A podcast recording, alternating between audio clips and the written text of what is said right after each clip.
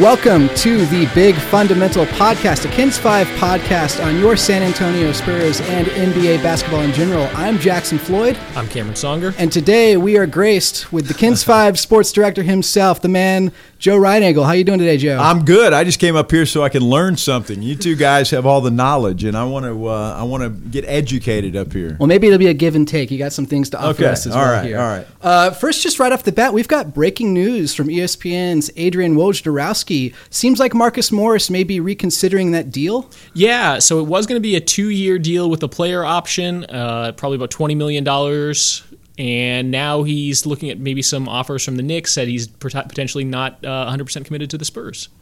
One year, fifteen million is what I'm hearing From the Knicks? the- yeah, that's what they're offering. So, you know, it just baffles me that guys do that. Look, if you want to look around and you want to play and you want to get the best offer, go get it and then sign wherever you think is best. But don't commit to somebody and then you know three days later say, ah, well, you know, maybe not. Yeah, nothing was agreed in writing, but of course he had made a verbal commitment. It's got shades of uh, DeAndre Jordan in the Dallas Mavericks. Right, right. Maybe a little less dramatic. Yeah. Uh, He's not, he's not locked in a room somewhere with a bunch of his old teammates. Um, but that's that's kind of the, the capper here to what was a wild three, four days here in the NBA.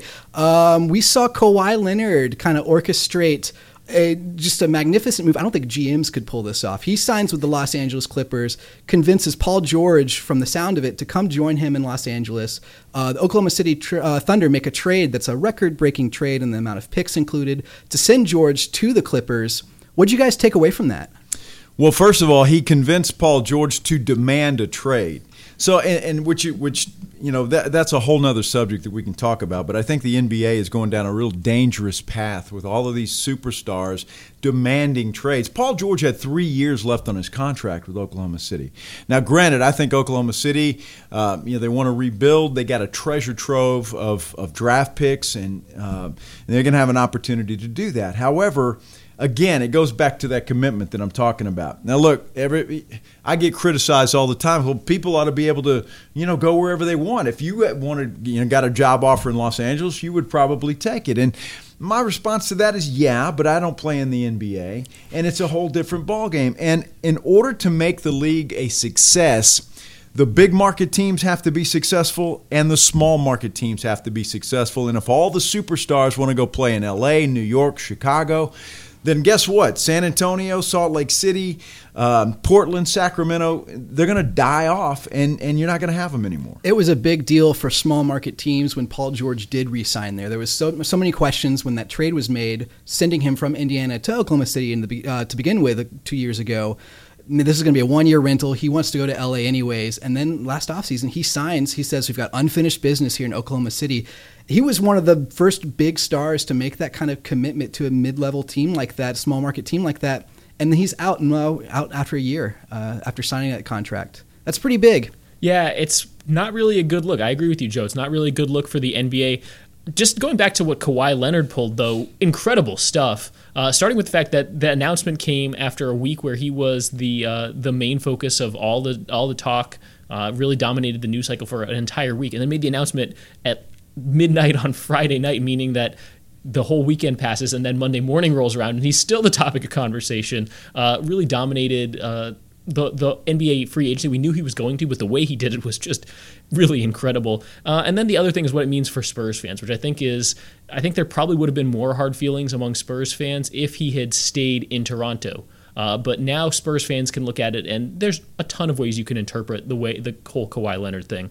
But one way you can look at it now is nothing could have made him happy. He was going to LA no matter what. He had everything he could have possibly wanted in Toronto. They won a championship with him being the guy. He got to have his rest and load management and whatever, and he still went to Los Angeles. It seemed like the narrative, especially during the playoffs when Uncle Dennis finally speaks and people start writing more stories about Kawhi, and Kawhi shapes the narrative himself by playing through injury in the playoffs and winning a finals, that maybe the Spurs were at fault here. Maybe there was to blame. Joe, do you think there's vindication uh, here in San Antonio that he has gone to LA? That, you know, as Cameron was saying, nothing was going to make him happy until he got there. He was going to go to L.A. regardless. I mean, Toronto could have given him the whole city, and, and he's still going to go to L.A. I They mean, certainly and- tried. They, they gave well, him they the were, key. and, yeah. and, you know it's interesting that you say that, and you're absolutely right. Toronto played him the right way, and they did the right things, but so did San Antonio. San Antonio did the same thing. He could have owned this city and been the biggest thing since sliced bread in the city of San Antonio. And keeping this team together, building around him, which was the plan of the San Antonio Spurs. I mean, they could have been competing for championships. He could have been the MVP on a championship team here in San Antonio. What what Kawhi Leonard did, the way I understand it, and from the people that I've talked to, it, it was just it was dirty from the start. And again, it shows that commitment that you know these guys they want to go to these bigger cities, and the reason they want to go to these bigger cities is endorsements. It's not about the money. He could have made $50 million more in Toronto, uh, could have made a lot more here in San Antonio. It's not about what he makes salary wise. Now it's about the shoes he's going to sell and you know all the other stuff that comes with it and that's where they're going to make their money and that's the dangerous precedent and when it comes to collective bargaining time the NBA's they're going to have to do something or or we're not to have a league anymore. Yeah, the age of player empowerment is here in full swing. We've seen uh, Anthony Davis this year demand a trade and get yep. traded to Los Angeles, which was his ideal destination. Paul George now demanding a trade. There's talks that Russell Westbrook has approached the Thunder about wanting to go to Miami, about sending him to Miami where he'd like to play. Um, so that would be something interesting to see if they address it in the next CBA here coming up. I think it's in 2021, right, or 2020. Yeah, it is. It's coming up pretty quick. Yeah, and, and, you know, in Russell Westbrook's case, I, I, I don't blame him in the fact that everybody else has left and Oklahoma City's in a rebuilding, right? And and Westbrook, you know, he's getting to the point where he's an aging veteran. I mean, he's still got a lot of time left, but he is getting up there, and he's played a long time. His obviously the big problem for him is his salary. Um, he's going to make $42 million this season. That's hard for anybody to absorb. Miami can do that. We were, Evan and I were kind of figuring the, the X's and O's and the dollars and all that stuff yesterday, and there's a way to get it done. So, uh, but the Rockets are, are interested too, and so are the Detroit Pistons. So, um, you know, if I'm a Russell Westbrook, you pull off a trade to either Detroit or Miami, I'm going there because right now, if I'm a superstar, I want to play in the East. oh yeah, uh, because I'm gonna dom- I'm gonna be LeBron James in the East right now. The West is just gonna be absolutely brutal this year. It's chaotic. Uh, we were kind of talking about this a little bit yesterday, Joe. I think there's maybe nine or ten teams that get above that mm-hmm. 45 win threshold, mm-hmm. uh, and from that group, now that this trade has gone through, do you think the Clippers are the favorites to to take the West? You know, I don't know. I, I got to say, I think the Lakers did a really good job of adjusting and getting some pieces in there that's going to make them a pretty good basketball team. So I think both LA teams are going to be good, but I wouldn't say that the Clippers are going to be dominant. Um, you know, you have got these two guys, and, and you've, you've got some nice pieces around them, but uh, right now, if I had to pick the better team in Los Angeles, I might lean a little bit toward the Lakers, just simply because you know Davis is coming in. If he can stay healthy, if LeBron's healthy, and LeBron's, I think, is going to have something to prove this year. I mean, you know, I think he really got. Um, he may not see it this way, but insulted in a way, right? You oh, think oh, that sure. the Kawhi's coming there, and so he may have something to prove. And those games against uh, between the Clippers and the Lakers are going to be fun to watch, I think. Um, but you know, there's there's some up. The Denver Nuggets are going to be a team that uh, you know they were good last year. They got everybody uh, back, plus they add a nice piece. Um, so you those three teams really stand out to me. And then you've got Utah, who did a pretty nice job, which I was reminded of plenty on Twitter when I'm in my little rant about small markets. Well, look at all the pieces they signed, and I said, well, I guess everything's okay then, right? I don't know, but you know, um, so yeah, it's gonna be it's gonna be really tough. Yeah, you brought up a good point with uh, Utah there in Denver, and yeah, of course, Los Angeles was the the basketball center uh, this weekend. I mean, it wasn't just the Clippers making moves; the Lakers, yep. for instance, brought in uh, Demarcus Cousins to go along with a few mm-hmm. other pieces there. What, Cameron, tell me about the team they're building there. Yeah, so uh, I want to go back to the Clippers really quick, just because remember they they made the playoffs last year with just kind of a the team that was sort of cobbled together. Danilo yeah. Gallinari was their second best guy. He was part of that uh, trade going back to Oklahoma City, but other than him, they bring back just about everybody. Their projected starting lineup: uh, Patrick Beverley, Landry Shamet, with Lou Williams playing a lot of the minutes at the two, Paul George, Kawhi Leonard, and then uh, Ivica Zubac and Montrezl Harrell at the five. That's doesn't doesn't have the like the curb appeal other than the, the two superstars. That's a solid team uh, with potential to continue to grow a little bit. And then obviously the Lakers, they have more of the the big names. Uh, LeBron and Anthony Davis. Kyle Kuzma will be a key rotation guy, DeMarcus Cousins. And I love what they did to sort of bolster the guard rotation because we looked at it maybe uh, about a week ago and we said, there are no guards on LA's roster. Danny Green is a really good get. I think he fits with uh, LeBron's playstyle really well as a guy who can just play 3 and D. And then sort of a reunion of maybe the 2013, 2014 Boston Celtics, Rajon Rondo and Avery Bradley uh, hooking up in the backcourt. So that's going to be a fun team. I'm excited to watch this league. I tell you what, you know, just that lineup that you're talking about. When you're talking about Beverley, George and Kawhi. Yikes. I mean, teams may not score 50 points on that lineup. I mean, that's going to be an incredible defensive ball club. Definitely, and I, I do like. I mean, you got to feel bad for the Boston fans. That's such an intense Mm-hmm. rivalry with, with the Lakers there between the Celtics and the Lakers, and to see Bradley and Rondo wearing Yeah. the purple and gold. Uh, you mentioned the Boston reunion. A little bit of a Pelicans reunion here too. Rondo, Cousins, and uh, Davis all played together. Uh, I, I agree. I do think that there are. Um, yeah, the Lakers are a solid rotation. I think they've got. Um, I- like the package, the pairing of Davis and LeBron in terms of their play style more than I think Paul George and Kawhi seem to overlap. I'm a little concerned with the injuries on the Clippers more than I am with the Lakers. You talk about Paul George, who has an aluminum, a metal rod in his leg right now. Um, he's dealt with shoulder injuries uh, throughout the last half of last season, and that went into the playoffs and affected the Thunder's performance in the playoffs. And then Kawhi, I mean, the Spurs were right in their diagnosis of a degenerative calf problem. He saw how many doctors, uh, you know, he saw six independent doctors, our medical staff here in San Antonio. In Toronto, he's going to have to deal with this leg issue. He played less than 65 games in the regular season, and the longest stretch of games he played was in the playoffs. By the time the finals are coming around, he was limping. He was limping on the podium to accept the finals MVP award. That's a question in my mind, and I'm a little worried for the Clippers. If, if I'm a Clippers fan, I'm worried about the health of those guys long ter- long term here. I think it's a great point that you bring up, um, and and it's a valid one. You know, Kawhi is is uh, he's he's banged up. Um, you know, I think what it goes back to is that he obviously played through it and he played at a very high level. And I think, um, and, and I know I'm bitter about his last year in San Antonio, but he could have done that here. I truly believe that. And obviously, he's saving himself for LA. He finally got to where he wanted to be.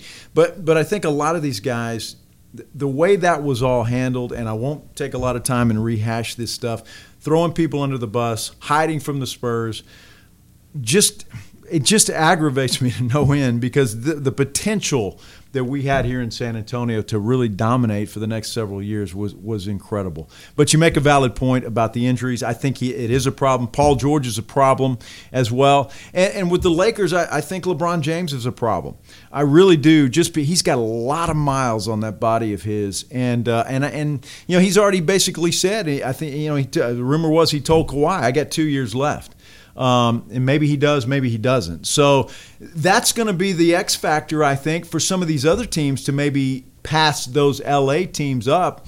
And, and it's going to be fun to watch. You were talking about teams in the West that could kind of make that run, seeing these two teams. You- mentioned Utah and Denver. Could the Spurs be part of that? I mean, they were a team that kind of had a quiet weekend when all these other moves were happening. They made their own moves, trading Davis Bertans to the Washington Wizards, uh, and what seemed like a, a move to make room to bring in Marcus Morris. We'll see how that plays out. But how did you feel about those moves this weekend? I thought the Spurs did a fantastic job with the lack of money that they had uh, to bring in two guys like Carroll uh, and Morris. Now uh, remains to be seen if Morris is on the roster. You know, come training camp, we'll we'll continue to follow that story. But um, with I mean, it, it just goes to show you that the, the the brass for the Spurs is is incredible, and they do a great job of pulling things together, uh, and and they did. If this roster sticks the way it is currently right now, or the way we have it projected, I think the Spurs have to be considered a four, five, six seed in the Western Conference and a seed that, that uh, you know can make some noise in the first round and maybe scare somebody in the second round. So I think, uh,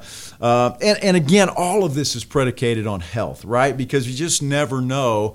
Uh, Lamarcus Aldridge is, is, is not getting any younger, uh, but I, I certainly think DeRozan is going to be much better than he was this year, just from a comfort factor. And then you've got the X factor in the, in the young kids. Uh, you know, Dejounte Murray it's still unknown how he's going to be. He showed flashes, right? But how good can this kid be? I think that remains to be seen. Will Derrick White improve? I think certainly if the roster stands, the Spurs are going to be 150% better defensively uh, when it's all said and done. And um, they weren't very good last year, and they made the playoffs and scared the heck out of the Denver Nuggets. For a team that's relatively quiet about their players, they were so vocal about the growth and the rise of DeJounte Murray last season.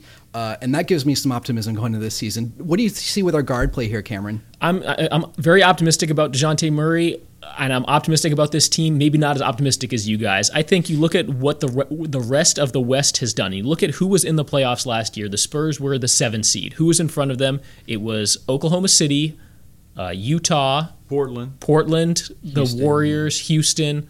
Uh, let's and then the Clippers were right behind them. Let's take a look at what those teams have done this offseason. Utah is way better. The Clippers and Lakers, I think you, there's no way you can say the Spurs have a better roster on paper than them. That's three teams. Uh, going further down, you have Houston's probably still a better team than San Antonio. Again, injuries could be a factor there. Uh, Portland is really good. That's five. It just feels like maybe the best case scenario, if everything breaks right for the for the Spurs, the best they could hope maybe hope for is a four or five, and more realistically, it's probably going to be a fight for them to get into that seven or possibly eight seed I'm really interested to see what the Warriors do. I mean, we're just now mentioning them. Uh, they're what the five-time defending conference champion in the Western Conference, and it feels like they're an afterthought right now in talking about what's going to happen out west, just because of the injury situation, what they lost. Portland reached the conference finals last year without their starting center.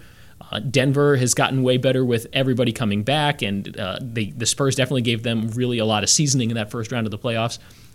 I think this Marcus Morris news, this potential that he's not part of the Spurs, is huge because I think he would have been a really important piece, probably a starter for this Spurs team. And uh, it's hard to lose a start. We saw what happened with the Spurs when they lost a starter before the season started last year in DeJounte Murray. We're talking about them losing a starter now a little bit earlier, but still projected starter. Yeah, I, honestly, I thought he was coming here to start as well. Definitely in that starting five. Looking now at the starting five, if Morris isn't there, is it Rudy Gay who's starting in that position? Do they bring Jakob Poeltl back into the starting five? Do you have any idea how that's going to shake up? Yeah, I would think it'd be Rudy Gay personally, um, and, and, I think Poeltl at this point in time, you know, depending on, on on who they play in the matchups, but I think Poeltl's a nice piece off the bench um, and and and you maybe play a little smaller to start with. And again, that all is predicated on on who they're playing that particular night. But I think Poeltl is another guy that, that we don't talk about, and and and. I think he gets much better this year, and I really believe that that was a huge piece of that Kawhi Leonard trade. I think this kid has got an amazing upside, um, and another guy I like is Drew Eubanks. I think this kid is is is somebody that uh, bears watching. Um, but to answer your question, if Morris is out, then yeah, I think Rudy Gay and, and Pop would much rather bring him off the bench mm-hmm. because mm-hmm. I mean you got a guy like that, even though he's making the kind of money that he's making, I think bringing a guy like that off the bench, where you've got some veteran leadership plus some some young players coming off of that bench, you know, if Morris stays, this Spurs team might be the deepest team in the West from top to bottom. They just might be. I, I kind of agree with that. I think there's a lot of they they definitely have flexibility if Morris is on this team in terms of the rotations they can put out. They can pretty much match up against anyone. I don't think there's a player on this roster who can guard someone like Nikola mm-hmm. Jokic, but I don't think there's anyone in the NBA who can. Right, so right. That's, you're, that's, always, you're always going to have a problem guarding him. You're always going to have a problem guarding Giannis. You're always going to have a problem guarding Harden and Curry. That's that's, that's just the do. way it is, right? Yeah. Uh, and, I mean, another big question mark for me in the starting five. We saw last year Bryn Forbes and Derrick White play those starting guard roles. Murray's coming back. It feels like he's going to be the guy starting at point guard. Do you start Forbes or White next to him? I think you start White next to him. The reason I say that is defense.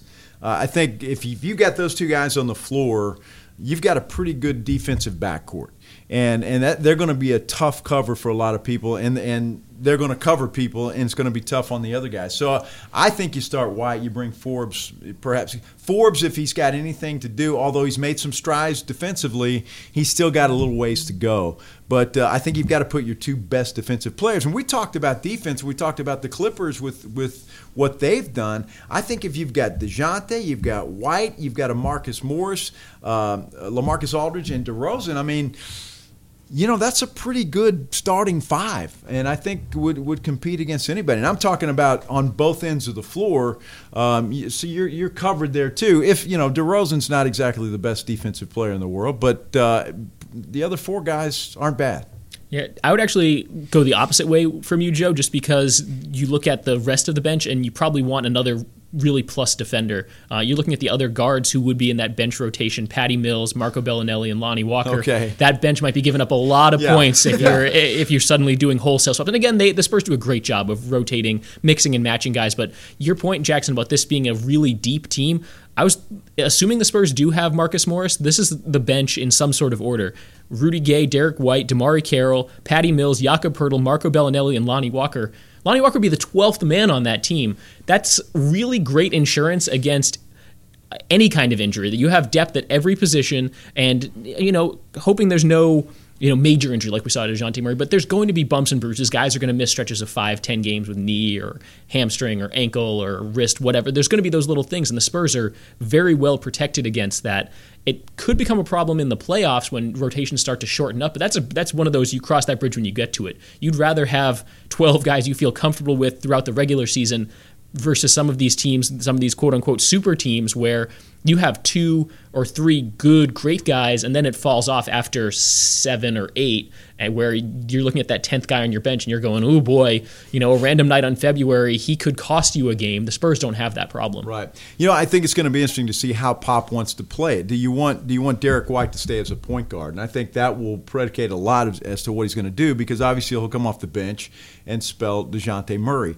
Uh, I think White can play both, which is a is a plus for the Spurs. So they can mix and match there. But it also gives the flexibility to put Patty Mills back where Patty belongs. He is a two guard. He played a lot of point guard since he's here in San Antonio, but that would give free him up tremendously. Obviously, defense is a is a problem for Patty Mills, but um, you know the guy brings a lot of energy, and, and and he would just allow him there to concentrate on scoring. So it's going to be interesting to see how Pop plays that. Do you want to start the two defensive guys, or do you want Derrick White as your primary backup for Dejounte Murray? You mentioned Patty Mills uh, running the point guard here. Yeah, since b- before Dejounte Murray, backup point guard was a huge hole Yeah. on the Spurs roster. There were times when we had Gary Neal running point guard, Mm-hmm. and that terrified me. I was always scared when he was bringing the ball up. Um, I could be talked either way. I think. Um, What's important though is I think that White will be the guy closing the games. I don't think he's going to be like the Manu Ginobili. If he is coming off the bench, he'll be the guy out there who is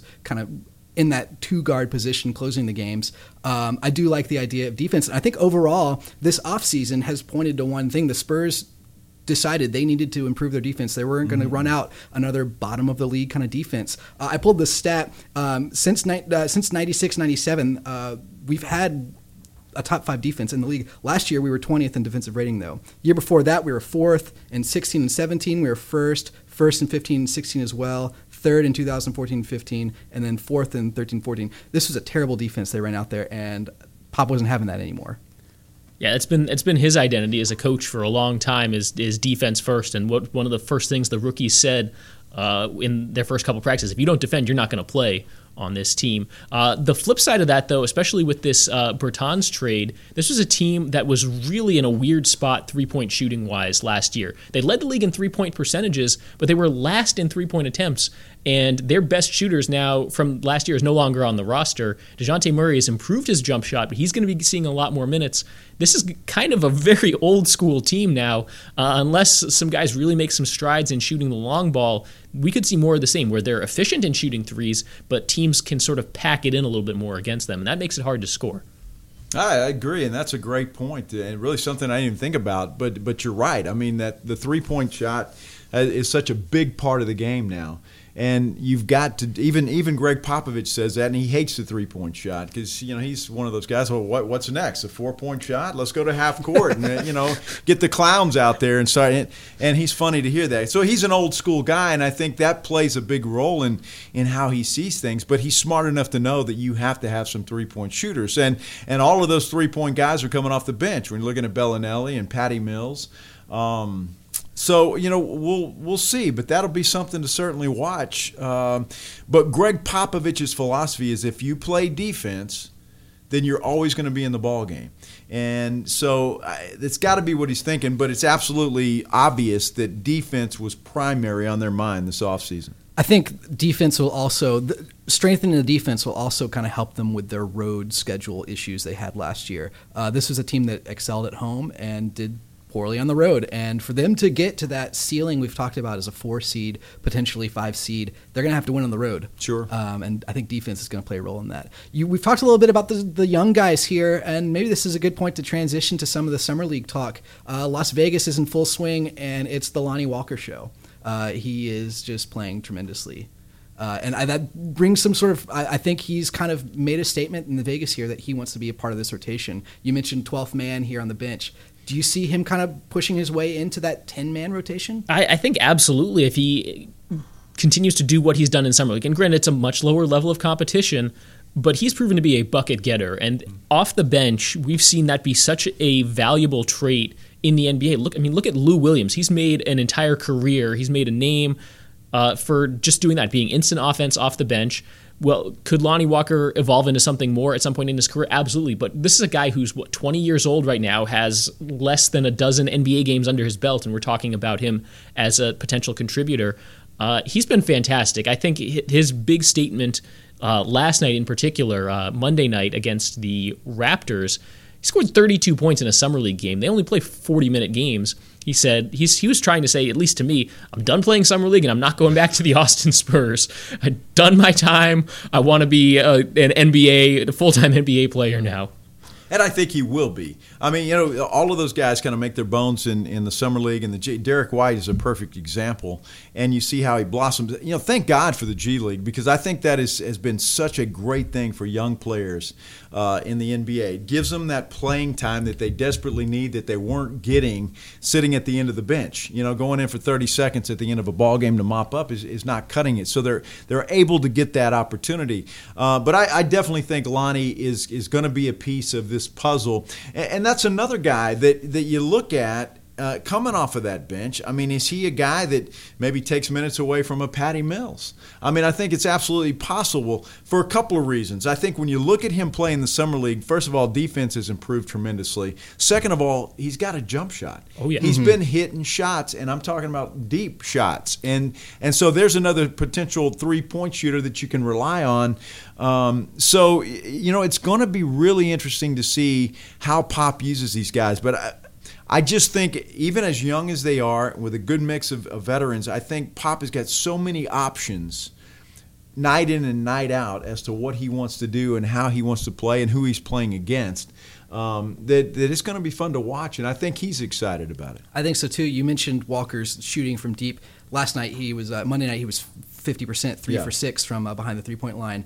Uh, we also saw Drew Eubanks with a great performance last night 19 points, seven rebounds. As you mentioned, Joe, someone to keep an eye on. Uh, do you see him kind of finding a way into the rotation, or is he going to be mainly a G League guy mean, this year? It, but now we're talking about you know who do you who do you leave out to put in a Drew Eubanks? That's the problem. And you know I'll, I'll be honest with you. I think Luka Samanic is a guy that that needs the G League, but I'm not sure that Keldon Johnson does.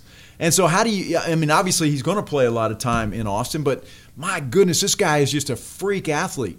He is incredible to watch. And you talk, everybody's talking Lonnie Walker, but you know Johnson the night before had a fantastic ball game. And so, I mean, I'm excited about this team certainly moving forward and the young players that they've been able to bring in.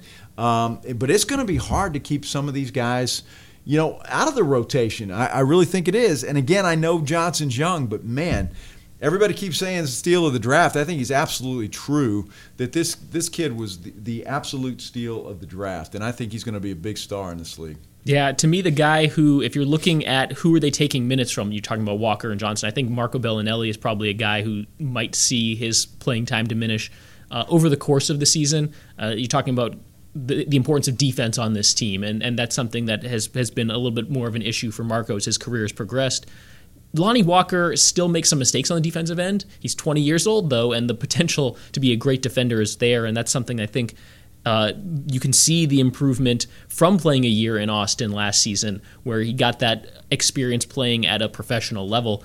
That's uh, it's a really incredible that you, we're talking about again, assuming that Marcus Morris is part of the team, and I really we don't know yet. This is something that even an hour before we sat down to record this sounded like it was a sure thing, and now this this latest news. If that if that ends up not being the case, if he decides to go play in New York, it just it just bumps some of these guys up a little bit more, and uh, then Walker is your 11th man, and Samanic Johnson are fighting for that 12th spot. That's still on a normal night when everybody's healthy. as if the Spurs are at home, that's a night where you can almost feel comfortable saying those guys can go play in Austin tonight. We're good with 11 mm-hmm. uh, because Coach Pop and most NBA coaches don't really want to use don't, don't want to have to carry 13 guys, assuming most of their games are going to be pretty close. Those last three, sometimes four guys, are really not going to get off the bench. It's not a good use of their time. Yeah, the Spurs have really found a good way to use the G League, um, and that was mm. kind of shown when they won the G League championship two years ago behind the play of Derrick White uh, and he clearly benefited from the G League. I agree with you. I think Luka Samanic is a guy. He's got a lot of tools. Mm-hmm. They're very raw, and the G League's gonna be good for him. He, of course, is 19. He was born in the year 2000, so uh, that that's crazy. It's nuts. Uh, January 2000 birthday. Yeah. but look at all of these guys. Johnson, Keldon Johnson's 19. You know, Dejounte Murray is what 22. 22. Mm-hmm. Uh, Derrick White 24. I mean, uh, Lonnie Walker, 20 years old. I mean, this is a young athletic team, and and you say that about the San Antonio Spurs, and it's like no, they they can't be. That's not the Spurs, right? They're not athletic. They're not young. Uh, but this is a young ball club, and I think again the future is bright. What they do this year, if they make the playoffs, I think it's a bonus. And I thought it was a bonus last year too, because nobody thought they'd make the playoffs. Uh, but if they keep the streak alive and, and make the playoffs again, which I, I, I, think they've got a great shot at it, um, you know, you, you, put that in and you look toward the future. And I, I you know, I hope Spurs fans will look at it that way. I agree, and I think anytime you can make a playoff run with a young group of team people, the young people benefit from that. Sure. Derrick White is going to grow and learn from the time he had playing against the Denver Nuggets in the playoffs. He had some very high moments in those playoffs. He was the Spur who showed up in the first couple of games there. Kind of fell off when uh, the Nuggets figured it out and uh, made a made a transition there and uh, brought um, moved Will Barton to the bench and brought um, Torrey Craig in to guard him on that team. Um, and you make a great point there. I just want to say that, and that's the learning experience because you know whatever he did in Game Three, he saw openings and he knew what he was doing, and then all of a sudden they make that adjustment, and it's like it's a deer in headlights. But you learn from that, and I guarantee you they've gone over those last few games and said, "Look, this is what they did. So you've got to watch for this." And and so you're you're absolutely right, and I think these kids can learn. I keep calling them kids, and I'm sorry, they're young men. they're younger than um, all of us. Right, right. so you know these young guys, um, they can learn more. I think in the playoffs than than they learn the entire regular season. It's just such a different animal and such a increased competition level that uh, it's it's it's taking them to school. And we want to thank KENS 5 Sports Director Joe Reinagel for joining us on the Big Fun Pod today and taking us young guns to school. Thank you all for listening. Please be sure to rate us five stars on Apple Podcasts, Spotify, Stitcher, Podbean, wherever you may be listening. We are everywhere in the podcast universe. And be sure to join us next week as we discuss the end of Summer League and Lonnie Walker's continued dominance. Plus, did the Spurs just sneaky rebuild? For Cameron Songer, I'm Jackson Floyd. We'll see you next time.